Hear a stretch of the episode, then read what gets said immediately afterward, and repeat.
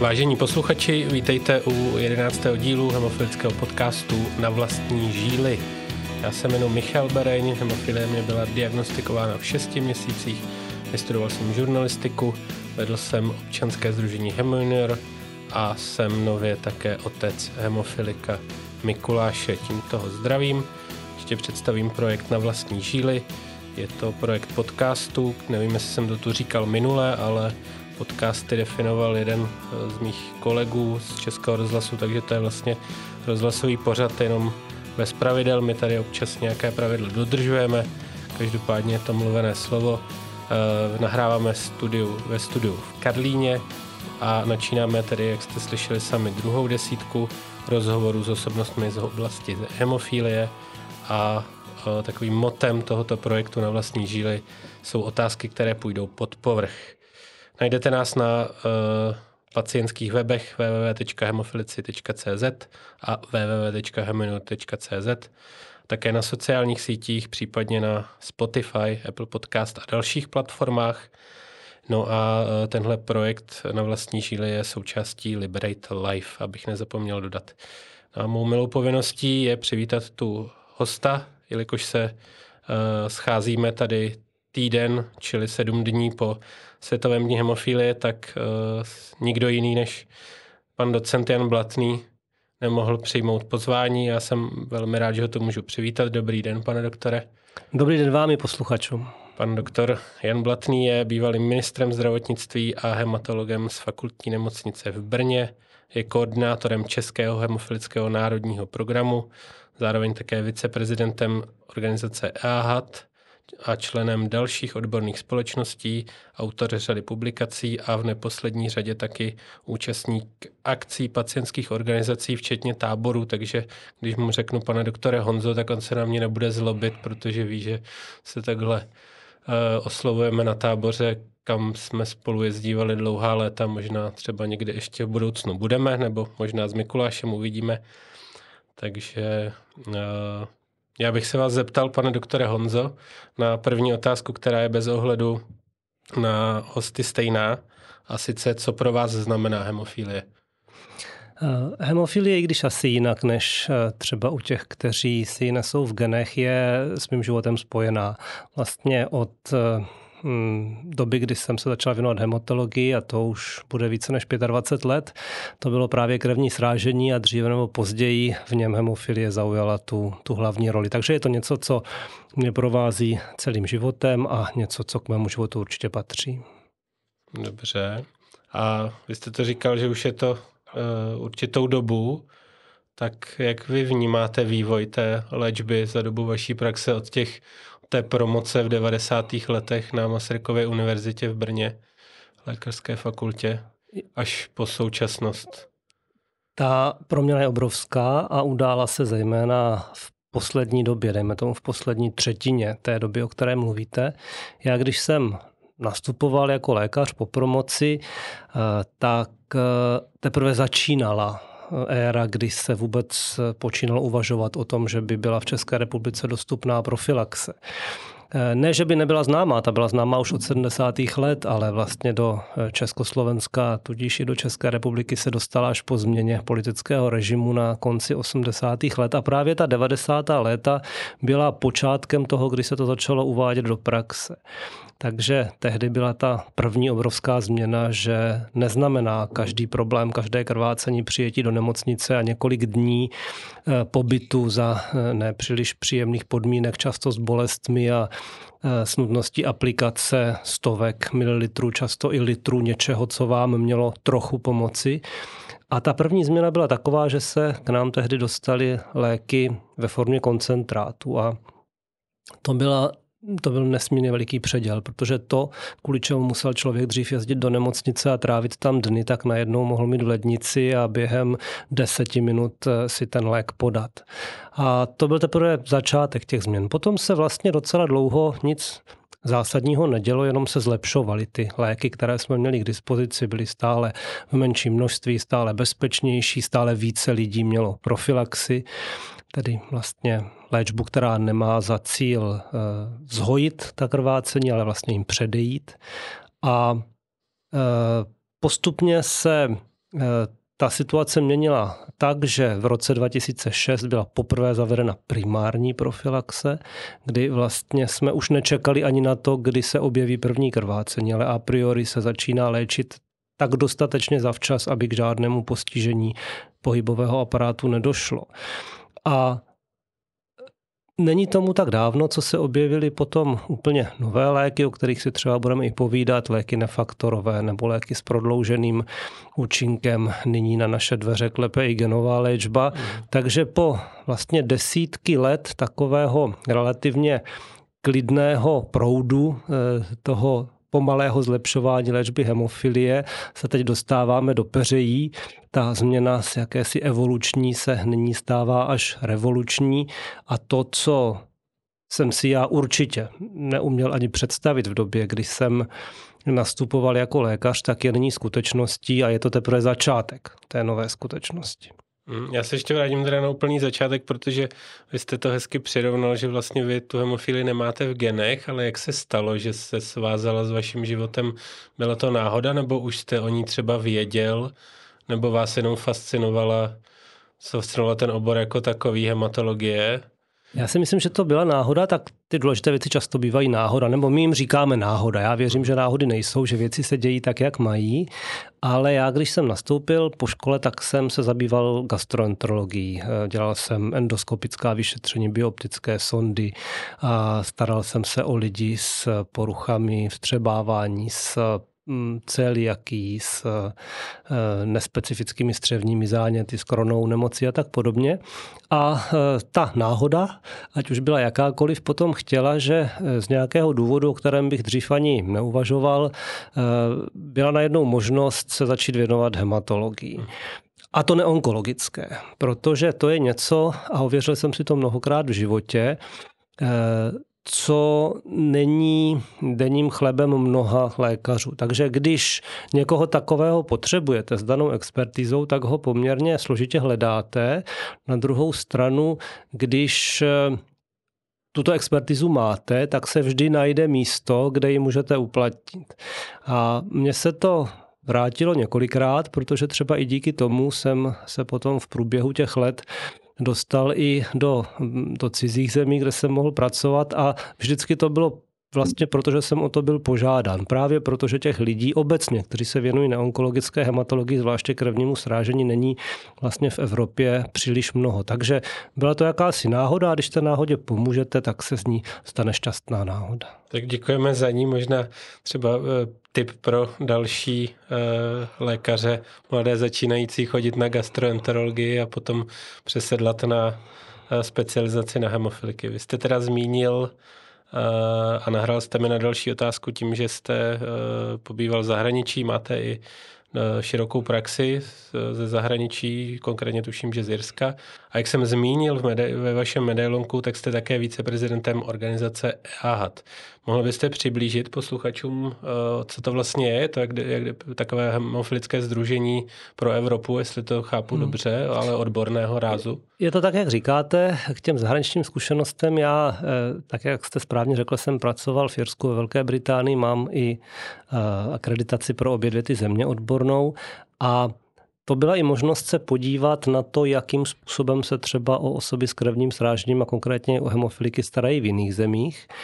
A tím, jak ty zkušenosti sbíráte a také tím, jak jsme se snažili je potom s kolegy přenést do, té, do, do toho českého prostředí, například tím, že byl eh, vytvořen Český národní hemofilický program jako taková organizace, která je mimo jiné velice podobná té, která byla vzorem, což je podobná britská organizace.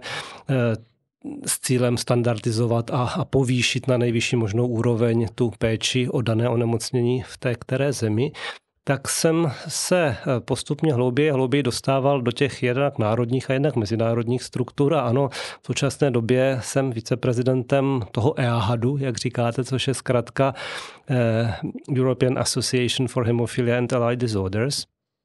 A eh, to je vlastně mezinárodní odborná společnost, která se zabývá, jak už z toho názvu vyplývá, zejména vrozenými poruchami krevního srážení. Velice úzce spolupracuje i s Evropskou lékovou agenturou, s Evropskou komisí, s Evropským direktorátem pro kvalitu v medicíně a je to něco, co vlastně po odborné stránce metodicky eh, dohlíží a vede léčbu v této oblasti v, v Evropské unii. Hmm.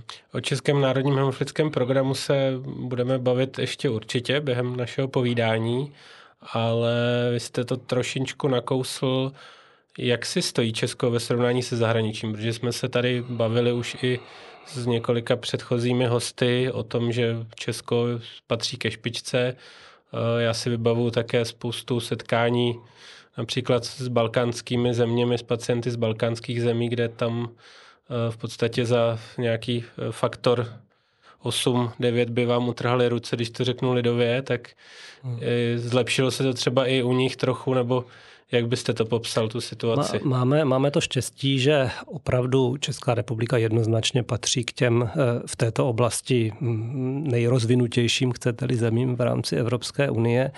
A měli jsme to štěstí, že i když jsme se na tu cestu, kterou třeba Britové nebo Francouzi nebo Němci nastoupili daleko dřív než my, protože mm, v rámci Evropy, tehdy ještě bez Evropské unie, se profilaxe poprvé objevila ve Švédsku v 70. letech, mm. takže v době, kdy já jsem se narodil. A jim trvalo, dejme tomu, 30 let dostat se na nějakou úroveň. My jsme se, my jsme do toho vlaku nasedli 90. letech nebo v polovině 90. let a trvalo nám už daleko kratší dobu. I s jejich pomocí, a je potřeba to říct, protože ta mezinárodní spolupráce a, a nesobecké sdílení informací mezi těmi, kdo už ví a těmi, kdo chtějí vědět, je zásadní. A je to tak v životě obecně, nejenom ve vědě nebo v medicíně. A já věřím, že i ty země, o kterých vy jste mluvila, mám, eh, mám jednoznačné důkazy o tom, že se to tak děje. Mhm. Eh, jakmile tu cestu nastoupí a řada z nich už to udělala, tak se pravděpodobně budou schopni přiblížit nám ještě rychleji. Eh, I my můžeme pomoci, tak jako nám tehdy pomáhali kolegové třeba z Německa nebo z Francie nebo z Velké Británie, tak my zase můžeme pomáhat těm ostatním, kteří jsou o těch pár kroků za námi. To není žádná ostuda, je to prostě jakási cesta, po které společně jdeme a, a cílem je, a je to jeden z těch cílů, které se snaží právě EHAT, abychom co nejdřív, i když jsme vyšli z různých míst a s různou rychlostí, tak abychom co nejdřív šli vedle sebe. Je to i proto, že v rámci evropské, evropské direktivy o mm, přeshraniční péči je zájem, aby ta péče v rámci Evropské unie, kde nemáte hranice, byla mhm. srovnatelná, aby vlastně lidé nemuseli cestovat přes eh, bývalé hranice evropských zemí za, za tou péči, jak se to třeba jednu dobu ich i mohlo dít. Takže teď si myslím, že je to na dobré cestě. A eh, Určitě eh, jsme na tom velmi dobře a já si dovolím to eh, dokázat jedním, jedním příměrem nebo spíš jedním faktem. Není to ani deset let, co se objevilo, objevil takový velmi ambiciozní projekt, kterému eh, se v té anglické mutaci říkalo Zero Bleeds. Mm-hmm. A je to vlastně snaha, aby hemofilici nekrváceli, aby opravdu bylo nulový počet krvácení. To ho nedosáhneme spontánně, to k tomu povede ta léčba, kterou budeme dávat. A řada z nás tehdy byla velmi skeptických, protože se říkalo, že to není možné. Prostě hemofiliky, hemofilika nikdy se nepodaří dosáhnout nulového krvácení, jenom se to bude nějakým způsobem snižovat. Já mohu eh, hrdě říct, že v minulém roce poprvé eh, se vlastně, to, ne, promiňte, to bylo v roce 2021 dokonce, tak mhm. předpokládám, že ta analýza, kterou budeme mít v průběhu tohoto měsíce za rok minulý, to jenom potvrdí. Takže v roce 2021 poprvé v historii medián počtu krvácení u osob s hemofilí bez ohledu na jejich tíži v České republice je nula. Mhm. Takže jsme toho dosáhli a dosáhli jsme toho vlastně za daleko kratší dobu než řada těch jiných zemí. Záměrně říkám medián, protože medián neznamená, že každý jeden musí mít nulové krvácení, ale ta většina, za které se ten medián vypočítává, který má větší výpovědní hodnotu než třeba průměr, je opravdu nula. Takže jsme nuli a můžeme za to být vděční v uvozovkách. Tak, jak to říkáte. to takhle odlehčil. Eh, je něco třeba v čem, eh, kromě tohohle, co jsme se bavili, ještě si zahraniční země v uvozovkách opisují od nás, v čem jsme dobří? Eh, já bych asi nepoužil úplně to slovo opisovat, protože ona každá ta země, každá ta země je jiná. Tady tento třeba systém toho opisování bych naopak použil někde úplně jinde, než je hemofilie. To bych použil třeba v primární eh, péči o děti a dorost. Systém mm. naší primární péče je opravdu neocenitelný a téměř neopakovatelný jinde v Evropě a většina zemí nám ho závidí. Možná jste si... Celkový nebo ten hemofilický? Celkový, celkový, celkový a, a asi jste si všimli, že v současné době v důsledku stárnoucí populace těch praktických lékařů to začíná být problém, takže je potřeba, abychom všichni udělali všechno pro to, abychom si ho zachovali a to je odbočka. Já si spíš myslím, že jedna věc, která je také na velice dobré úrovni, je dostupnost té péče. Eh, I když určitě budu souhlasit s tím, že eh, v našich nemocnicích často chybí takový ten mm, vřelý přístup k pacientovi, že se soustředujeme spíše na výkon, než na to, abychom si s těmi lidmi třeba popovídali, anebo abychom se jim věnovali tak, jak by si potřebovali, tak, jak by si přáli. Ale je potřeba říct, a je to třeba potvrzeno i eh, takovou, eh, takovou analýzou, kterou udělala pacientská organizace Český svaz hemofiliků, že Žádný z hemofiliků v České republice necestuje do svého hemofilického centra déle než dvě hodiny veřejnou dopravou.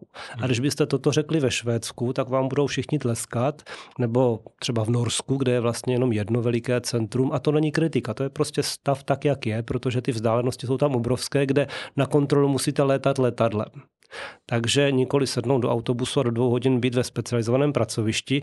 A také si třeba myslím zase i přes všechny přehmaty, kterých každý jistě udělá, bezpočet, spíš takové možná lidské než odborné, že někde člověk čeká déle než musí, nebo že se na něho sestřička neusmála tak, jak by si zasloužil. To je jistě něco, co můžeme zlepšit, ale vždycky, když přijdete do toho centra, tak budete obslouženi někým, kdo tomu rozumí, kdo má zkušenost a kdo vás nenechá ve štychu.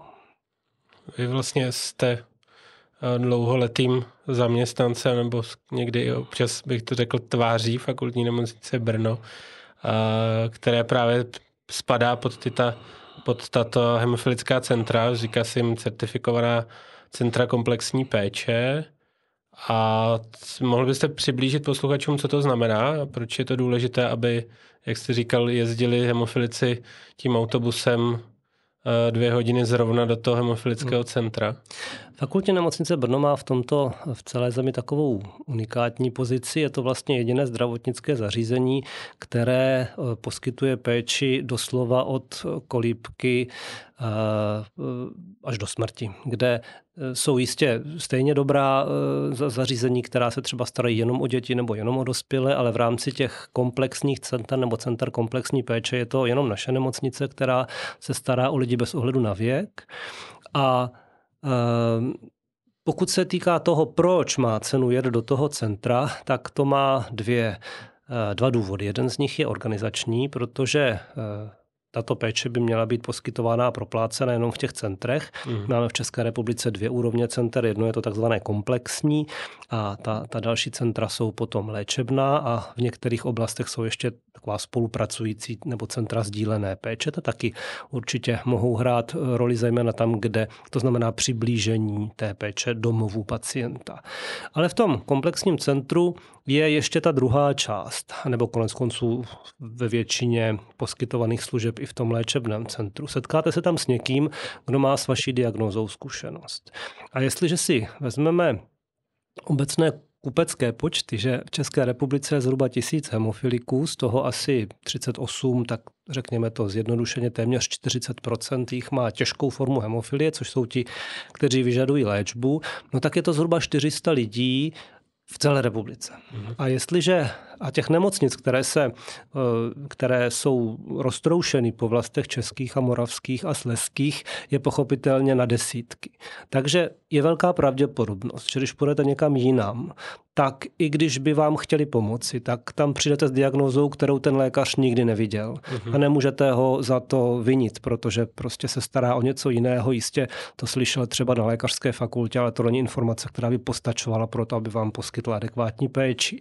A právě proto vznikají centra. A jedno jsou to hemofilická centra, nebo traumacentra, nebo uh-huh. centra kardiologická, nebo procévní mozkové příhody, ale význam toho centra je, že tam se setkáte s odborníky a často i s týmem, protože to, co je jednou z těch dalších velkých změn v minulosti nebo v, v nedávné minulosti, že se eh, ta péče z pouze hematologa přesunula na, na jakýsi tým, takže je tam hematolog, sestra, psycholog, fyzioterapeut a další sociální pracovník třeba. A toto vám poskytnou právě v tom centru. A aby to tak bylo a abychom si byli jistí, že je, jsou všechna ta centra na srovnatelné úrovni, tak se ta centra nějak certifikují nebo optimálně auditují. Rozdíl mezi certifikovaným a akreditovaným nebo auditovaným centrem je ten, že to jedno eh, nějakým způsobem, když to řeknu zjednodušeně, vyplní dotazník, věří se, že to, co bylo v tom dotazníku uvedeno, je pravda a na základě toho dostane ten certifikát. A když je to akreditovaný nebo auditovaný uh-huh. proces, tak tam opravdu někdo fyzicky přijde a zkontroluje, že to, co je napsané v tom formuláři, je opravdu pravda, že to tak funguje. A ta eh, centra v České republice jsou jednak auditována Českým národním hemofilickým programem ve spolupráci s odbornými společnostmi a vy sám dobře víte, že součástí Českého národního hemofilického programu jsou i pacientské organizace, takže i pacienti mají možnost nahlédnout do toho procesu a ujistit se, že to probíhá tak, jak má všechno. A potom je ještě jsou takové více formální audity a ty jsou prováděny ministerstvem zdravotnictví, zatím jenom v těch nejvyšších centrech, v těch centrech komplexní péče.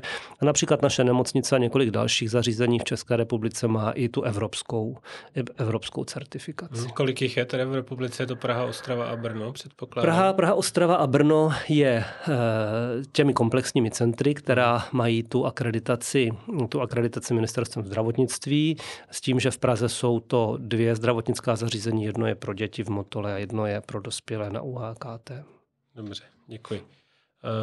Asi možná klidně můžeme překročit, abychom eh, dostali těm slovům o podcastech, že to nemusí mít úplně pravidla, takže klidně můžeme překročit k tomu Českému národnímu hemofilickému programu, který už jsme vlastně tak trochu ohlodali uh, několika zmínkami tak eh, v čem spočívá ta činnost, kromě teda dohlížení na akreditovaná hemofilická centra a proč je tedy důležité, že mezi členy, a myslím, že to není zas až tak dávno, protože od, není to od začátku fungování ČNHP, jak zní zkratka, eh, tak eh, proč je důležité, že tam jsou i zástupci pacientských hmm. organizací Českého svazu hemofiliků a hemojuniorů? Proč, proč tady tento program vznikl, je deklarováno v jeho, nebo je uvedeno v jeho deklaraci, která je poměrně krátká a vlastně záměr má být, aby se neustále zlepšovala a na stejné úrovni udržovala ta péče v souladu s eh, informacemi a s poznatky, které jsou aktuální. A eh, Dochází se k tomu různě. Eh, jedna věc je vytváření různých doporučení, kontrola jejich dodržování, následně potom také jedna z podstatných věcí je registr, který ČNHP vede a který si myslím, že je zase jednou z těch věcí, kterou nám závidí tedy řada zemí.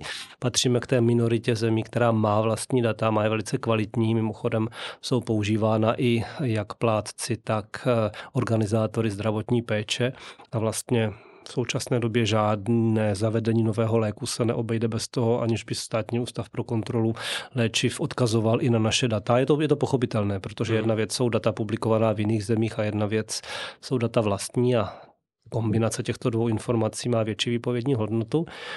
A Další věc, eh, která eh, je úkolem ČNHP, je eh, sdílet nějakým způsobem hm, to, jak je ta péče poskytována. A tam je neodmyslitelná role té pacientské organizace, protože je to péče o pacienty. Já tady záměrně říkám pacienty, i když asi v současné době čím dál víc je adekvátně říkat osoby s hemofilí, protože správně léčený hemofilik by vlastně léčený v nemocnici už být neměl.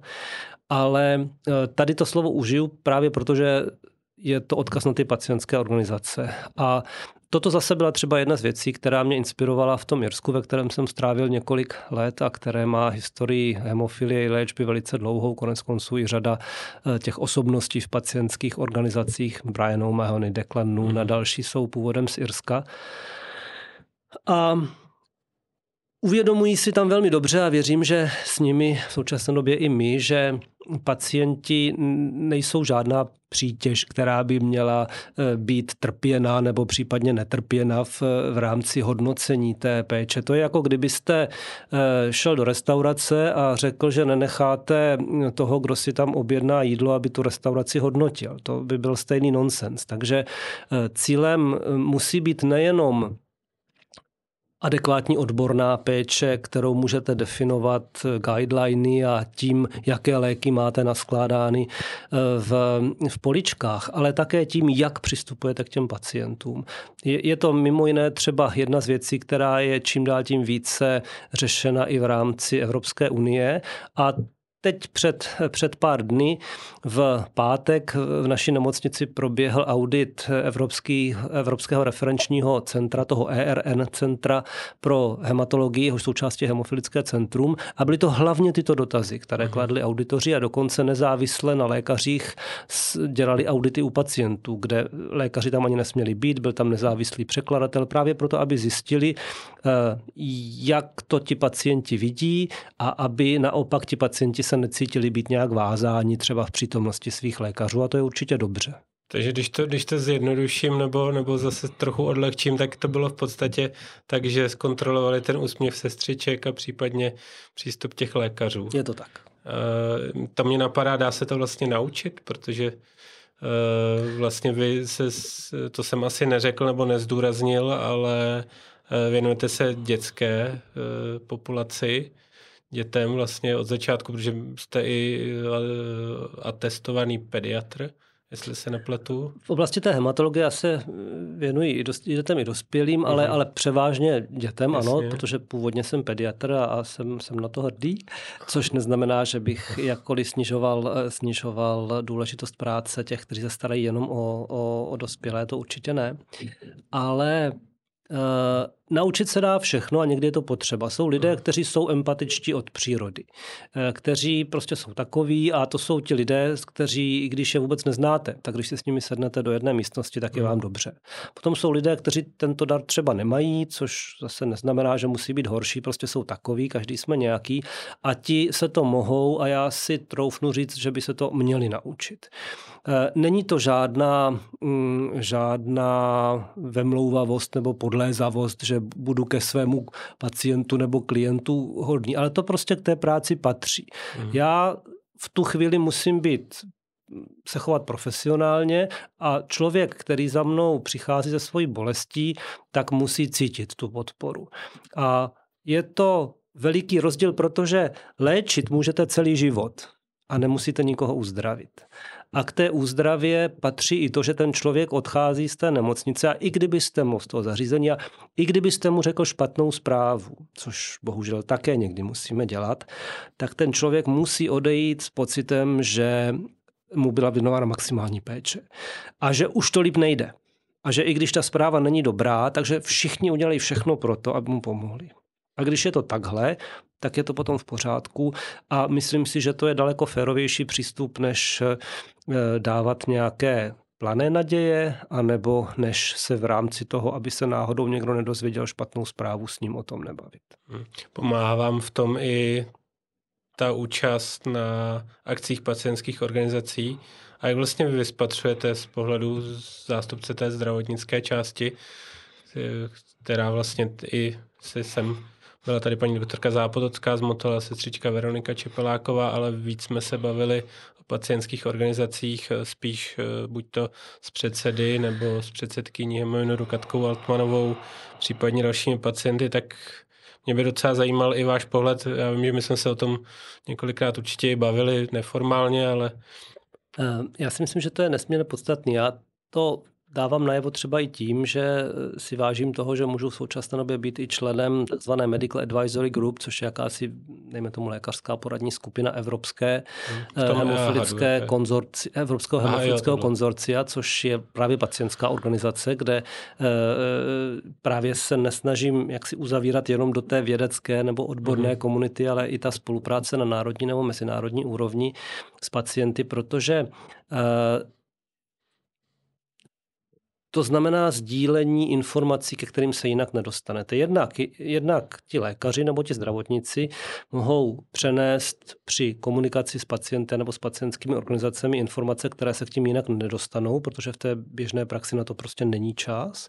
Druhá, my se můžeme zpětně dozvědět spoustu informací ve formě zpětné vazby, která by se k nám jinak nedostala kvůli různým tabu nebo, nebo také mhm. třeba mm. i kvůli tomu času, anebo protože eh, vždycky trvá, než se člověk, který má nějaký nějakou potíž, než se otevře a je ochoten a schopen o tom, o tom mluvit.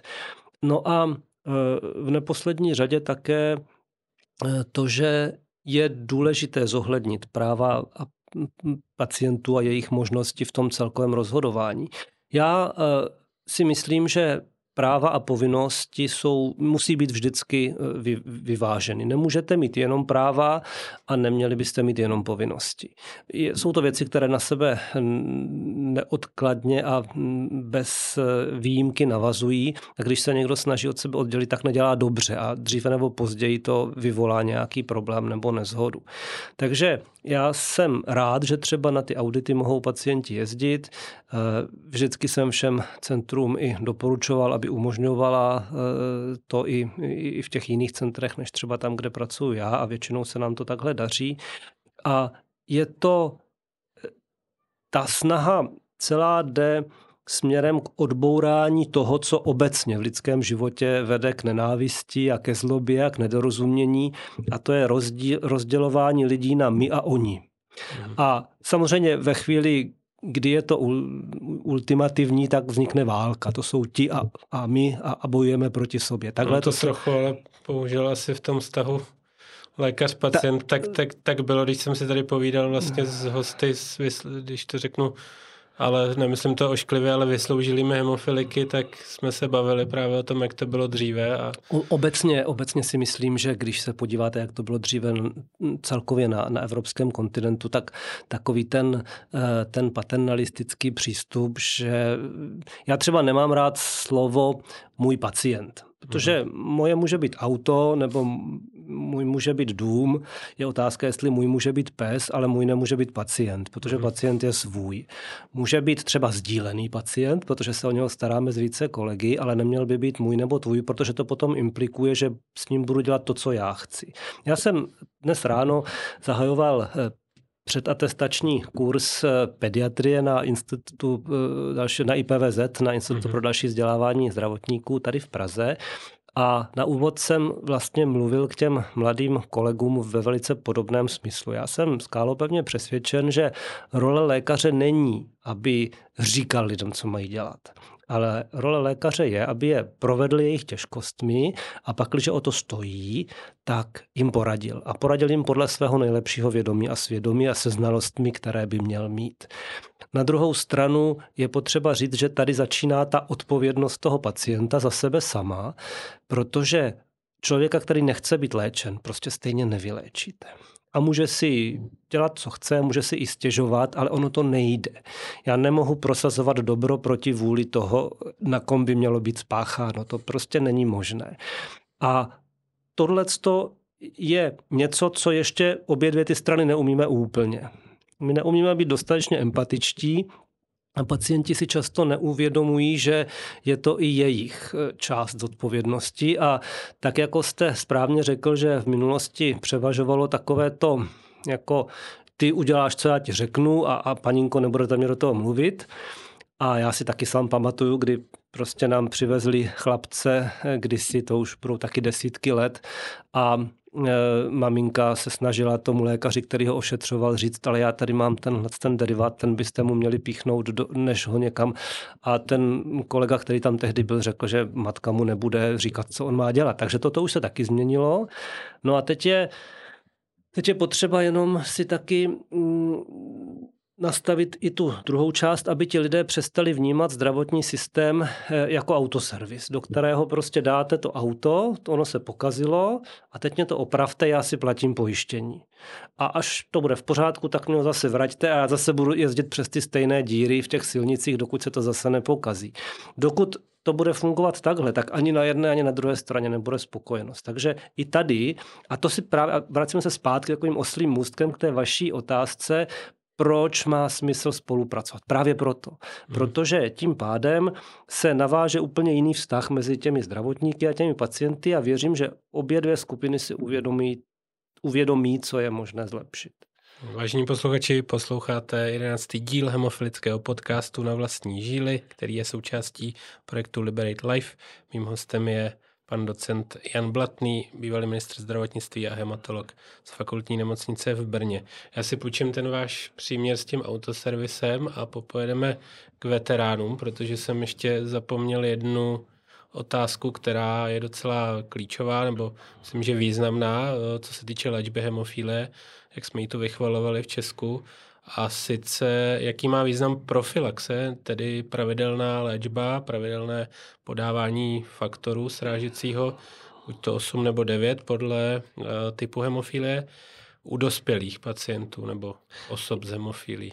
Je to jedna z těch změn, která se stala v průběhu toho mého odborného života, když to tak řeknu, protože když jsem začínal, tak jsme v vozovkách směli dávat profilaxi dětem a ve chvíli, kdy jim bylo 18, tak se řeklo, že už to nepotřebují, protože klouby už jim vyrostly, všechno se vyvinulo a stejně už se s tím teď nedá nic dělat. Takže toto je naštěstí už všechno pryč a nyní velmi dobře víme, a jsou na to klinická data, která se dají dohledat na veřejných eh, portálech a odborných eh, serverech, že má smysl podávat profilaxi i u lidí, kteří jsou starší, ať už jsou starší jenom věkem, anebo jsou to lidé, kteří mají více poškozený ten pohybový aparát. Někdy u řady z nich eh, je možné výrazně snížit počty těch krvácení a zlepšit dokonce jejich kloubní zdraví. Často to vede i k tomu, že se ty klouby, které jsou poškozené, o něco zlepší ve chvíli, kdy jsou poškozené už mechanicky, tak samozřejmě jim tam nová chrupavka nenaroste a ty, eh, ty, ta poškození kostí se nezacelí, ale tam, kde ta poškození nejsou tak závažná, tak to trošku zpátečku vzít může. Mm. A vždycky u těch, co jsou nejvíce, už mají nejvíce poškozený ten pohybový aparát, to vede k omezení bolesti a tím pádem ke zlepšení kvality života. A Jakkoliv je eh, stále zlatým standardem a nemyslím si, že tomu někdy bude jinak, léčby hemofilie, podávání faktorů, tak profilaxe jako taková není jenom profilaxe faktory. Profilaxe v současné době může být i profilaxe nefaktorovou léčbou, nebo nám nyní na dveře klepe genová léčba. Je to vlastně jedno jak, ale důležité je, aby ta profilaxe, což znamená předcházení nebo prevence krvácení, byla podávána bez ohledu na věk. Představte si, že byste někomu, kdo eh, třeba eh, má cukrovku, dávali eh, jeho léčbu jenom v době, kdy je to úplně nezbytně nutné. Taky se to dřív dělalo. Ale v současné době se snažíme nejenom o to, abychom vyřešili ten problém, ale abychom mu předcházeli, abychom mu předcházeli celoživotně, aby jsme celý ten systém nastavili na nějakou normalizaci. A napřed to byla normalizace nebo zastavení krvácení, potom to bylo jeho předcházení. V současné době je to vlastně normalizace života, protože si myslím, že můžeme říct, že zejména děti, které se v nedávné Nevymyslíme době... nějaký lepší slovo, mě to, mě to evokuje trochu. Mm, no, ano, samozřejmě, to je, to je no, ano, ano, po poučení z krizového vývoje, no, no. Tak, tak Zlep, no, nevím, no, normalizace se... není hezký, ale, ale obnovení třeba. Dobře. Jo? Takže prostě obnovení normálního života a my bychom asi chtěli, aby to časem bylo i obnovení normálního krevního srážení. A Stejně tak, jako se před těma deseti lety zdálo, že je nemožné dosáhnout toho, aby lidé měli nulové krvácení, tak teď se nám třeba může zdát, že je nemožné dosáhnout toho, aby měli normální krevní srážení. Já věřím, že to není nemožné. A začíná se v tomto smyslu už něco dít i celosvětově. Mhm. Mezi vlastně nové metody v léčbě hemofilie patří i aplikace, a to ne, nemyslím teďka aplikace toho léku do žíly nebo do podkoží v případě těch nefaktorových léků, ale jsou to aplikace na mobil, případně mm-hmm. chytré hodinky a tak dále. Eh, já zmíním třeba aplikaci Florio Hemo, která poskytuje osobám z hemofilii na profilaktické léčbě přehled o aktivitách stavu, včetně odhadované plazmatické hladiny faktorů. Umožňuje sledovat právě injekce, krvácení, bolest, aktivitu a celkový pocit zdraví eh, a můžeme ji mít v mobilu nebo třeba v chytrých hodinkách a pro pacientu je to ulehčení, co jsme se tady bavili, nebo i pro mě a o tom v úzovkách tajně s ním, že to se zbavíme těch papírových formulářů, které podle mě nepatří už do téhle doby, nebo minimálně pokud e, je tam ta možnost, tak by mohla být alternativa, ale jak vy to vnímáte? Samozřejmě nejenom tuhle aplikaci Florio Hemo, ale i další, které jsou k dispozici. Já, je to pro, i pro lékaře výhoda? Nebo? Určitě ano.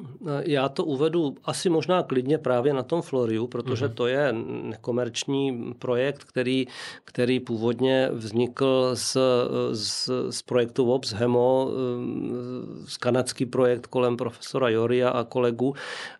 A Česká republika v něm byla extrémně zavzata už od úplného počátku. Jednak eh, v rámci té databáze, která umožňuje vypočítávání té farmakokinetiky, jsou, je řada našich pacientů, samozřejmě anonymizovaná data, tak jak je to v souladu s GDPR. Potom jsme se podíleli vlastně na vývoji té aplikace, a dokonce první dva pacienti na světě byli eh, hemofilici dospělí a dítě z České republiky. Mm. Takže si myslím, že ta česká stopa je tam jednoznačně vysledovatelná a, a těch aplikací je víc. A, a ten princip je velice podobný a proto si myslím, že můžu generalizovat tady v tomto. Je to obrovská výhoda, protože vám to dává jakousi jistotu. Jistotu, že víte pro toho pacienta, že víte, jak jste léčen a pro toho lékaře, že víte, jak léčí. Příklad pediatrický. Dítě, maminka jsou venku, dítě spadne z kola, maminka se podívá do aplikace, vidí, spadl z kola, má 20%, tak to neřeším. Kdyby měl 1%, hned volám. A tato mhm. nejistota vlastně e, přispívá k tomu, že si ten člověk že se cítí daleko sebevědoměji i sám se sebou v rámci té rodiny a, a může to pomáhat té léčbě. Jednak to eliminuje zbytečné výdaje a náklady a, a, a čas strávený eh, s tou léčbou, třeba i v tom zdravotnickém zařízení. Na druhou stranu to, eh, to je daleko bezpečnější pro ty pacienty. U dospělých je to podobně. Prostě eh, jdu na, na trek, protože proč ne, hemofilici si to teďka můžou dovolit, když tak si vezmou lahvičky sebou, že není problém, nebo letím do zahraničí a teď je něco, co mě vykolejí a já vím, jestli se mně to stalo v době, kdy jsem měl takovou nebo onakou hladinu. K tomu papírování eh, s vámi budu velmi souhlasit. Eh, je a taky je snaha, aby ten výstup, který tato aplikace nebo i ty další dělají, byl standardizovaný tak, aby vyhovoval těm legislativním požadavkům v té které zemi, v tomto případě v České republice. Když po vás chceme eh, doposud stále ty papírové věci, jak to není proto, že bychom chtěli někoho obtěžovat, ale protože my musíme být schopni doložit, jsou to extrémně nákladné, léč, nákladné léky orientační Každoročně se za léčbu hemofilie v České republice utratí asi 3 čtvrtě miliardy korun ročně. A takže je, je v pořádku, že plátce chce mít nad tím kontrolu a on prostě přijde a, a kontroluje ty papíry, jestli se vypíchalo to, co se podalo a tak dále. Ale Jasně, že není potřeba, abyste to vyplňovali, když čekáte před tou eh, návštěvou, protože upřímně řečeno, eh, řada z vás to vypisuje to až tam. A teď už si já bych si taky nepamatoval, co bylo před dvěma týdny, takže tam napíšu podle svého nejlepšího vědomí a svědomí, ale ona to taky třeba nebude úplně pravda. Takže i z tohoto pohledu, když tuto veškerou agendu generuje ta aplikace, tak je to super a není důvod, aby se to potom nevytisklo a nepřiložilo. Takže je řada center, která už to teď dělají. A pokud vím, zrovna u Floria byl ten report změněný tak, že se dá použít.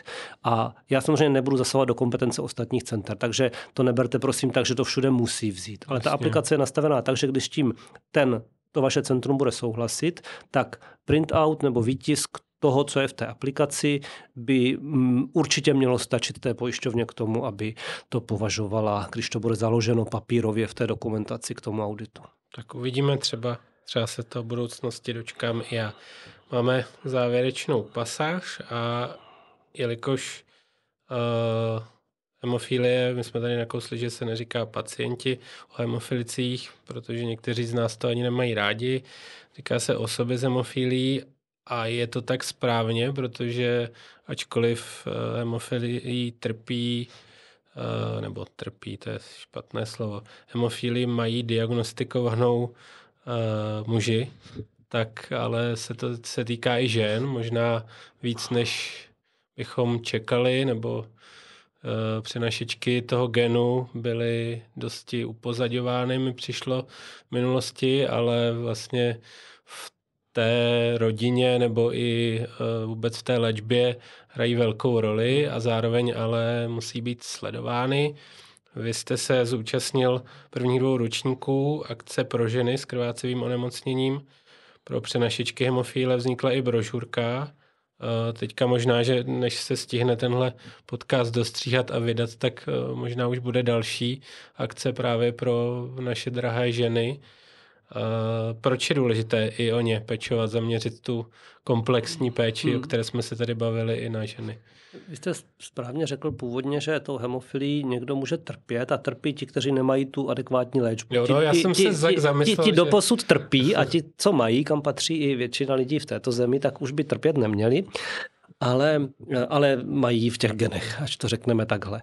A v těch genech mají i ty ženy přenašečky a často jsou to děvčata, dámy, mladé, starší, jakéhokoliv věku, které s tím mohou mít i problémy. Eh, čím dál tím více se eh, razí jako to, aby hemofilii v vozovkách mohly mít i ženy, nikoli proto, že by to byla nějaká snaha o přehnanou gender vyváženost, ale, ale proto, že opravdu u řady z nich se mohou ty hodnoty faktorů přiblížit uh, tomu, co je u lehké hemofilie a může to dělat potíže. Navíc ženy z principu jaksi svého ženství uh, jsou ohroženy krvácením daleko více, ať už v průběhu menstruace nebo v průběhu porodu. A vy jste se dotkli ještě té druhé části, která je neméně závažná, na kterou se dříve nenahlíželo vůbec. A to je to, co udělá hemofilie s psychikou toho člověka. A paradoxně daleko častěji, eh, jak čím dál tím více vidíme, se to týká právě těch žen přenašeček, maminek, sester z různých důvodů.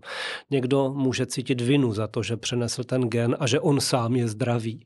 To je samozřejmě vina, která je zcela zbytečná, protože to je jako nemůžete za to, že máte modré oči, hnědé vlasy a stejně tak nemůžete můžete za to, že máte ve svém těle zrovna tento gen, takže určitě není důvod k tomu. Naopak jsou to ženy, které daleko častěji celý svůj život obětují tomu, aby se daleko více starali než ty, které mají to štěstí a tento problém nemají.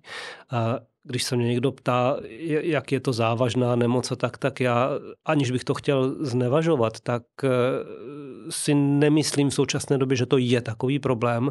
Vždycky jim říkám, že to, že vyjdou z nemocnice a že na přechodu přejede auto, to by byl problém. Ale to, jestli mají hemofilii, problém není, protože s tím se opravdu dá teďka dělat, dělat ledasco.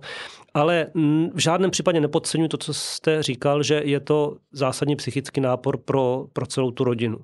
A i když třeba to není žena, která by ten gen měla, která by ho ať už předala nebo nepředala, která ho prostě nese a má s tím nějaký svůj vlastní e, příběh a problém, tak to mohou být ženy, které jsou v té rodině, které mají třeba partnery hemofiliky, nebo, nebo jsou to zdravé e, ženy, které e, mají někoho v rodině, kdo má hemofilii a mohou se třeba cítit, proč, proč on, já, on ano a já ne. Já, je, mají takový ten pocit, jako že vlastně neoprávněně mají nějakou výhodu. Je potřeba tady s tímto pracovat. Určitě bych jim vzkázal, aby se v žádném případě nijak netrápili. Já vím, že se to snadno řekne, hůř udělá, ale není k tomu důvod, protože toto není nic, co byste mohl, mohla jako žena ovlivnit a proto není správné se tím trápit a naopak je to jako výzva v každé teď jsou někde takové billboardy, že v každé krizi je nějaká příležitost. A jakkoliv to zní jako floskule, tak je to pravda a spoustu těch věcí člověk může získat, může se naučit a není důvod propadat nějakým depresím, protože eh, strach anebo obava eh, je úplně to nejhorší, co se nám může stát. Ten nás zavře v sobě a strach nikdy nic nevyřešil. Tak to je pozitivní pozdrav. Eh, nevím samozřejmě, kdy, kdy tenhle podcast vyjde, ale doufejme, že třeba v hlavě si nás budou moct holky poslechnout, třeba na rozhlase. Každopádně plížíme se k úplnému závěru tohle milého povídání a jestli jste náhodou poslouchal předchozí díly, tak víte, že v podcastu na vlastní díly vždycky padne jedna otázka, která opravdu po ten povrch jde a není předem domluvená ve scénáři a mě vlastně i napadlo trochu při tom závěrečném povídání, jestli jste třeba někdy přemýšlel, jak byste reagoval kdyby uh, ta hemofilie byla ve vašich genech, ale nemyslím to z pohledu, uh, nebo můžete říct i třeba z pohledu pacienta, nebo toho hemofilika jako takového, nebo kdyby třeba uh, jedna z holek přišla s hemofilikem domů, protože vlastně hypoteticky ona hemofilika mít nemůže, uh, protože není přenašička toho genu, ale kdybyste uh, se vlastně ten gen dostal i do vaší rodiny, Jste o tom někdy přemýšlel? Nebo to... Určitě už proto, že to zdaleka není výjimečný stav, že zejména vlastně tím, jak ta komunita zdravotnická a, a pacientská díky těm všem aktivitách, o kterých jsme mluvili, je, je, je provázaná, tak myslím si, že řada z nás zná i konkrétní případy, pochopitelně je tady nebudu jmenovat, ale je, tak by se to stalo. Stejně tak, jako by pravděpodobně eh, člověk eh, eh, neměl mít nějaký problém s tím, když si vaše dítě přivede třeba partnera jiné rasy nebo, nebo jiného náboženského, náboženského vyznání, tak přece toto není žádná, žádná chyba. A stejně tak by to třeba mohl být člověk, který má diabetes, nebo stejně tak to může být člověk, o kterém to teď nevíte a za deset let zemře na rakovinu. Takže eh, žijeme život eh, každý den, tady a teď, nepřemýšlejme o věcích, o věcech, které eh, nelze změnit a spíš eh, všichni společně dělejme všechno pro to, ať ty věci, které jsou příjemné, jsou ještě příjemnější a ty, které jsou třeba méně příjemné, co o ně umíme dobře postarat. Tak. Takže určitě by mě to nevadilo. Dobře, tak uvidíme třeba výzva pro holky v budoucnosti. Uh, tak to byl uh, pan docent Jan Blatný, bývalý minister zdravotnictví a hematolog z fakultní nemocnice Brno. Mě moc těší, pane doktore Honzo, že jste přijal pozvání do podcastu. Zakončili jsme to tak hezky mile, což jsem rád. Takhle to má být v podcastu o hemofílii na vlastní žili, který je součástí projektu Liberate Life. Takže ještě jednou děkuji za pozvání a mějte se hezky. Já také děkuji za pozvání vám i posluchačům a pevné zdraví. Tak jo, díky, mějte se a mějte se rádi. Naschle. Poslouchali jste podcast Na vlastní žíly. Další informace o léčbě hemofilie, životě s tímto onemocněním či podcasty a příběhy ze života hemofiliků naleznete na stránkách liberatelife.cz.